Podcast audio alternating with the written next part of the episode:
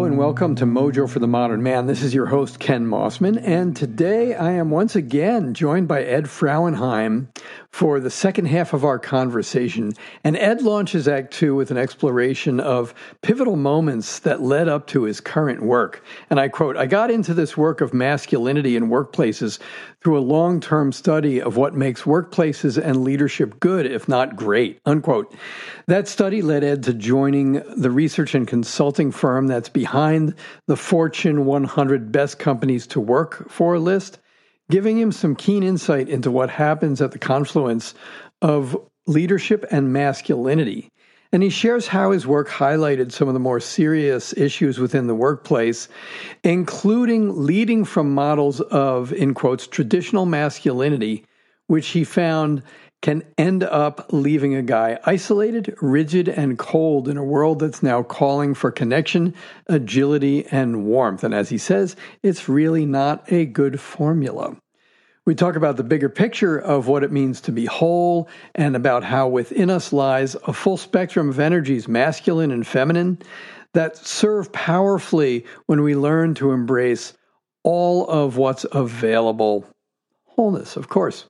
He touches on the battle for the soul of men, pointing to the darker seductions of numbing addictions, violence, and childish acting out, really drawing our attention to the choice point that today's men currently find ourselves in. He digs into a series of discussions of his colleagues, including his co author in his most recent book, Ed Adams, and the range of work he's involved in. And he highlights the work of Project Compassion and their important, timely work of bringing compassion into the world of policing. And we begin to wrap Act Two with Ed taking us on a nickel tour of his most recent book, finally bringing it on home with a sweet lesson of compassion that he learned on an LA freeway from the back seat from his son. There's a lot in this very, very rich Act Two, and if you haven't, uh, I'd recommend listening to Act One. There's some great stuff in there, and Act One does a beautiful job of setting up Act Two, by the way, as well. And quick reminder if you have not yet, please do subscribe to Mojo for the Modern Man on your favorite podcasting service. And with that, let's take the plunge. Ed Frauenheim, welcome back to, to our Act Two here on Mojo for the Modern Man. Good to have you back. Thanks, Ken. Great to be here. Seems like just moments ago we were talking. Um, that's a that's a podcast recording joke that only those of us in the podcast biz will get. Um, so so take us into the I think maybe the the pivotal moments, different pivotal moments than we discussed in Act One, but the pivotal moments that really directed you to your, you know, really pointed directly to your work? Sure. I would say that I got into this work of kind of masculinity in, in workplaces through a long term study of, of what makes workplaces and leadership good, if not great. Uh, I had been interested in kind of labor um, work worker empowerment questions uh, coming out of college.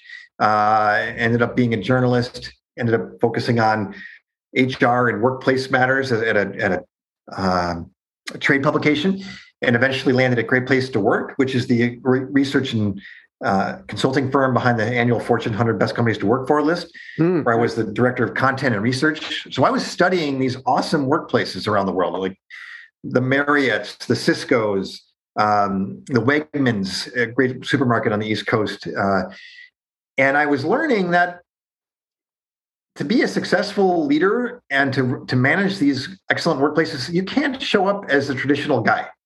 The, the, the attitudes and the behaviors of that um, barking, domineering guy were proving to not be very effective in the work world that's emerging. And uh, a phrase that I, I kind of come up with is in this like fatter, fat, fatter, in this faster, flatter, fairness focused world, which is emerging, I think, right now, those conventional masculine traits end up leaving a guy being isolated, rigid, and cold in a world that's now calling for connection, agility, and warmth. so it's really not a good formula to be that more stoic, constantly competitive, uh, self-reliant guy. And, and, and I would add in the sense of being a little bit self-aware is super important now too. To be mindful of actually, we've had a lot of privilege, even if we've worked hard to where we got. Other people have worked have to work harder, you know, and had, a, had you know a tougher slog, uh, especially women. If, if we're white guys, you know, people of color.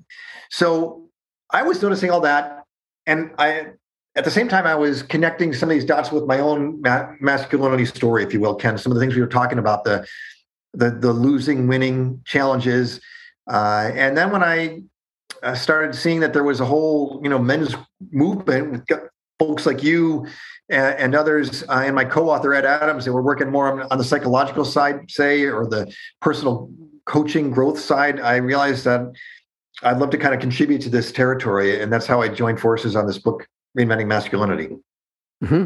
Mm-hmm. Yeah, so some of what you're you're you're speaking about reminds me of um, I had the I had the pleasure of doing some work with uh, uh, Raj Sisodia not too long mm. ago. Uh, yeah. yeah, in the in the in the world of conscious conscious business, and um, on on one of our when one of the classes that he that that he was co co uh, leading um, he made it a point, you know, in this room full of in this room full of CEOs of not small companies, you know, bringing in this this notion that you know the the the most effective leaders are going to be those who marry the the energies and the principles that up until now have been have been considered quote unquote masculine and feminine. He was very explicit yeah. about using that language too, Love and it. not not at all shy about it and and I think that's one of the places where you're pointing to. And one mm-hmm. of the mm-hmm. beautiful things that that that that Raj was was pointing to in in saying that you know these leaders need to be all of this is not that they need to be not that they needed to be feminized in any way what they yeah. needed to be was whole love it yeah i, I couldn't agree more with that ken um, and one of the one of the ways I've been thinking about that is talking about being an arrow and circle man. In other words, we you know that's the masculine symbol, the the circle with the arrow pointing up up into the right. You don't to let go of the arrow part, which is that more I consider the more, and I one of my colleagues, Jim Young, and I have con- yes. conceived this. It's it's the purposefulness, it's the strength, aggression at times, and yet there's a whole part that we ignore the circle part that is maybe about connection about compassion about vulnerability you know and to me it, it, that is what raj is, is, getting at too i think this idea that there is a masculine and a feminine in us just like there's a masculine and a feminine in all women like it's these are energies or tropes of, available to all human beings. But we guys uh, you know pressured by society i think have kind of squished out the circle for for for thousands of years, and it, it's we need it now to succeed and and to live fuller lives, to, to be whole, as you're saying, and as, as Raj is saying. Yeah, yeah. There's something about uh, the, the and and and you know we both. I'm preaching to the choir here. I know because we see this all the time in the work that we do. That you know we run into men who have um, who who voted that you know done everything in their power to vote that part of themselves or those parts. It's always more more than one part. Vote those parts of the more sensitive, the more emotional, the the the more aware in many cases, you know, aware of other, the more em, uh, empathetic. Mm-hmm. To vote yeah. that off of their own island, and then they're wondering, it's like, why, you know. I don't understand why my relationships don't work. I don't understand why everyone except for me in my organization is a jerk. No. Mm-hmm. well, I love the, way you yeah. talked about voting off the island, uh, Ken. That's a great metaphor for it. Uh, and this, and the way you talked about awareness. Uh, to be empathetic does require an awareness of others and, and therefore kind of an awareness of oneself and how one is in relationship to others. Uh, yeah. And, and I think there's a lot of guys that get to their 50s and 60s that have the same question you're just posing. And, and, and the best case scenario, they start realizing there's there's some changes they can make. Mm-hmm. You know, I think unfortunately a lot of guys are turning to pretty unhealthy responses. You know, including suicide or or substance abuse. Those things are on the rise, as I'm sure I imagine you are aware of, or turning to the sort of like reactive petulant masculinity, as some people talk about, and kind of aligning with let's just grab them by the X and and be as as as crude as we want to be, and consider any that we can't. We're just going to be. That's that's what a man a man is. You know, it's only about strength. Might is might makes right. And I think there's a battle, you know, going on right now for you know the soul of men, you could say, and who's you know whose version is going to succeed this more evolved one, the the whole one that you and Raj are talking about, or or one that is regressing back to almost like you know the worst of of a adolescent guy guyness. Yeah, yeah, yeah. Well, you're that that adolescence. Uh, adolescence is the. I've done some writing about this. Adolescence is the stage at which most men get get locked into mm-hmm. get locked into. And again, there's this, you know, why aren't why aren't my relationships working, et cetera, et cetera. Um, what mm. uh, uh, uh, how did you how did you connect with Ed Adams and and what led to the book? Again, the book is, was, re, is re, just to, to, name the book. The book is reinventing sure. masculinity, the liberating power of compassion and connection. So, yeah, I am lucky to be part of this neat authors community. Ken uh, through a publishing company called Berrett-Koehler. It's an independent, progressive uh, publisher, and one of the wonderful features of it is that the authors uh, are a very vibrant community. It's not again, it's not a competitive scene nearly as much as it is a collaborative you know mutually supportive one and that's partly because the publishing company does encourage that um, and so I, I knew of Ed's wife through this community, Marilee Adams, who's written a, a, really great book called Change Your Questions, Change Your Life. It's mm. been one of the best sellers uh, from Berrett-Koehler. It sold like 300,000 copies or something like that.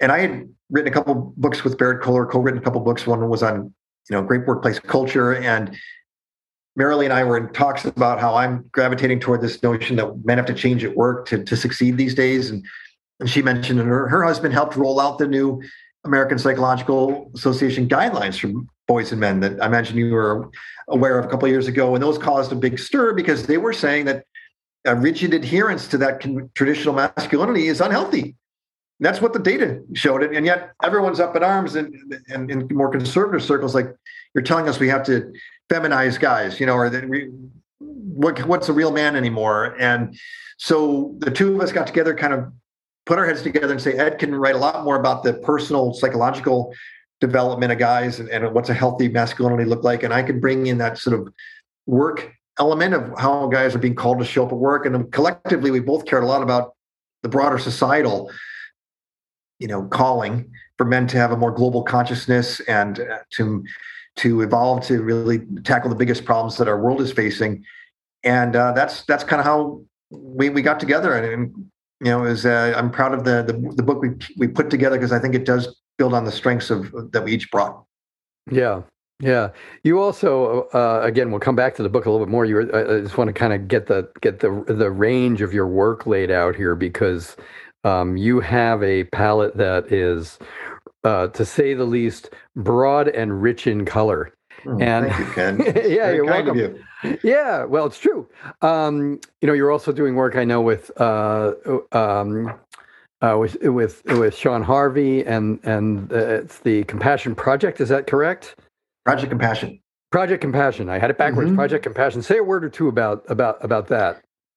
Sure. Uh, we're trying to elevate compassion in policing and we believe after having you know studied the topic for more than a year and a half uh, and having some veteran law enforcement officials on this team a small team that there is uh, an opportunity to, to, to have greater healing and, and well-being performance and resilience for for police officers for departments and then ultimately for communities to be healthier if we can bring more compassion to the realm of policing.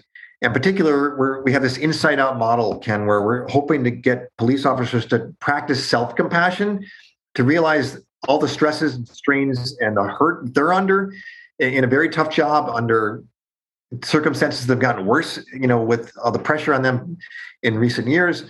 And then let's build healthier cultures. There's a lot of police departments they can band each uh, band together and, put out a, a, a, united front, you know, when they're criticized. But inside a lot of police cultures, it's pretty negative.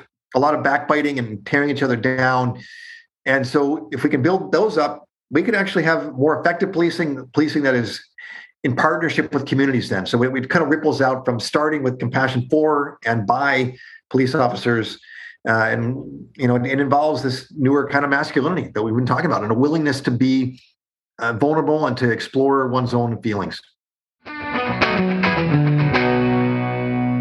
I do hope you're enjoying this conversation between Ed Frauenheim and myself, and a quick invitation to come by my website, kenmossman.com. Have a look at the classes page, and if the I Am program, that's my flagship men's program, speaks to you or you're curious, reach out to me and let's have a conversation.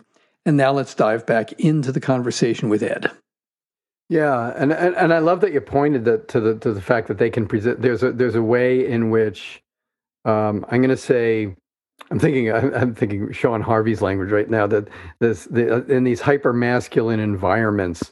Yeah. That, that, that they that they can they're they're very adept at cre- at presenting a united front when they're pushed against.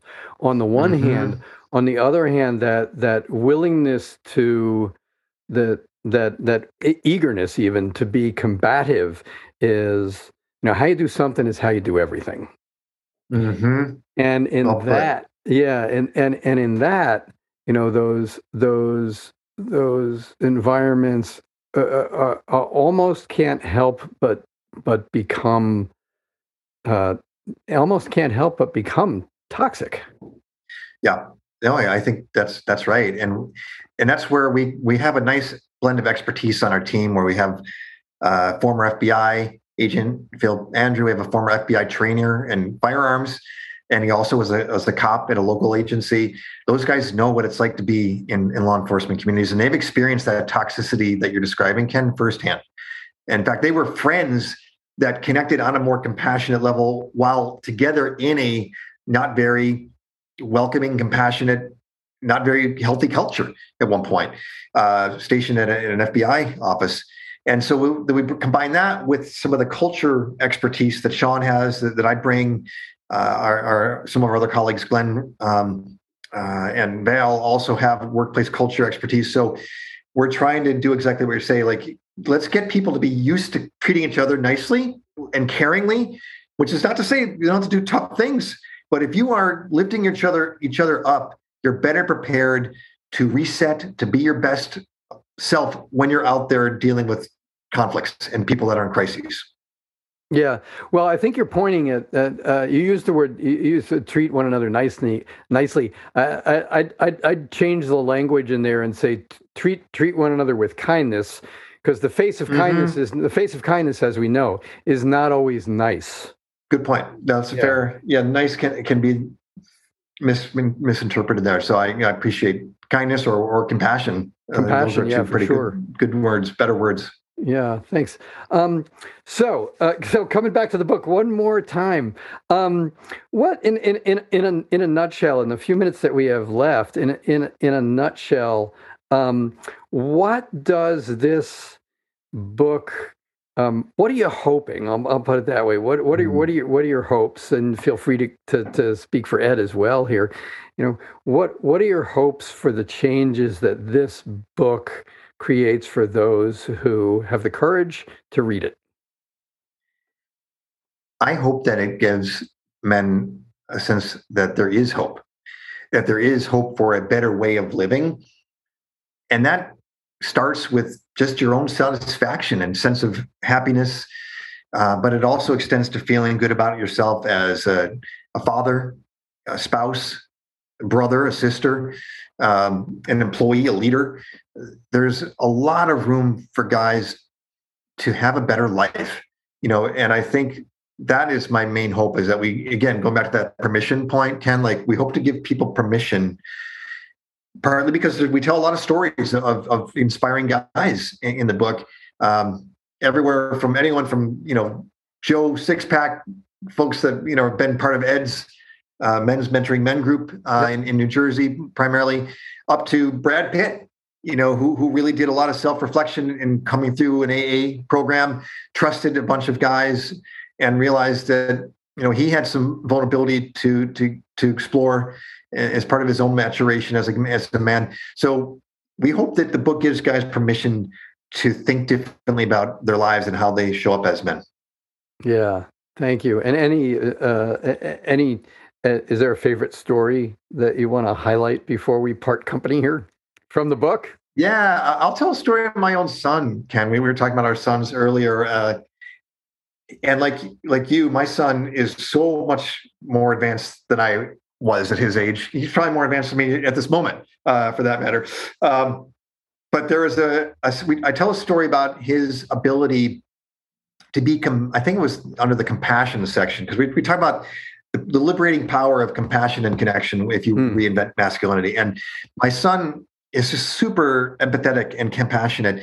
And one moment that I that we write about in the book was me driving through the Los Angeles Grapevine area. Do you know that area much? It's, it's you're driving north out of LA. Yeah, I, I, I can't claim to know it, so okay, I'll say it's, no. it's, it's a very busy and confusing set of highway interchanges, and if you get it wrong, say you're going from the Los Angeles area to San Francisco, you might spend twenty or thirty minutes, you know, retracing your steps to get on the right path again and I got it wrong. So I, I, made the wrong turn in Albuquerque, you know, not in Albuquerque, but you know, the wrong turn. And I just started like going, ah, like literally like groaning loudly. And my and my son said from the back seat, where all my family, my, my daughter, my wife, my son are in the car, and he said, Dad, you're you're already everything you need to be.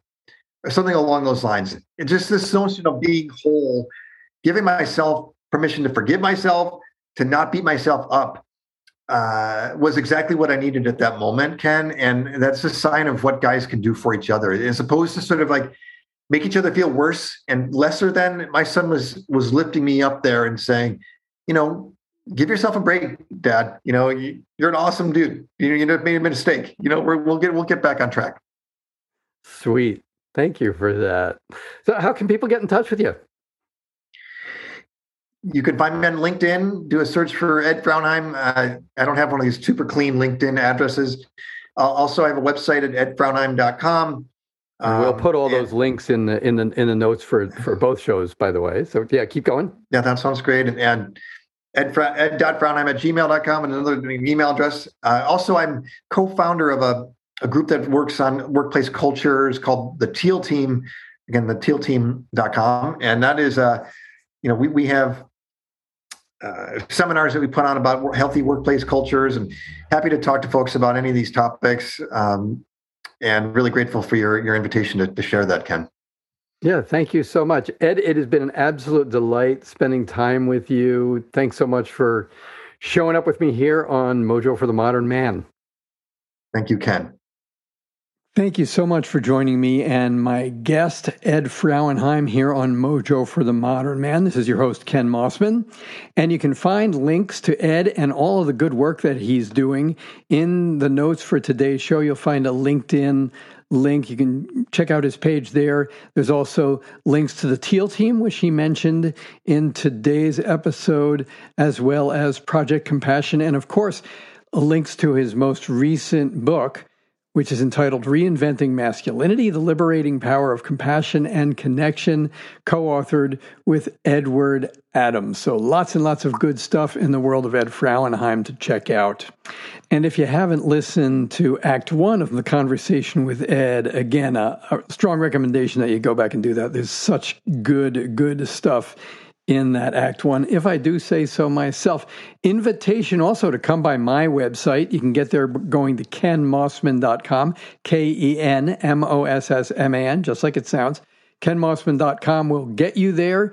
Come by and check out what I've got going on, particularly in the classes. On the classes page, you'll see that my I Am program is still open depending on when you're listening to this. If you're hearing this before the 19th of August, you can still get into that course that begins on the 7th of September 2022 at the early pricing and receive some cool early bonuses as well as a bunch of other very cool stuff on the website, uh, including every episode of Mojo for the Modern Man. There's my blog, of course. You can sign up and receive those weekly writings right in your inbox. So, an invitation to come by, see what I've got going on gratitude for the assistance of Carly Farrar at Knack and Company for her copywriting expertise, and to Megan Johnson, also at Knack and Company, for her holding up of the organizational side of my organization, which anyone who knows me will tell you that Ken Mossman and organization are seldom in the same room at the same time. So, you know, Megan, thanks for helping me hold it together. And last but not least, of course, to Josh Hines, musician and audio editor extraordinaire. Be well, take care, make it a great day, and we'll see you back here soon on Mojo for the Modern Man.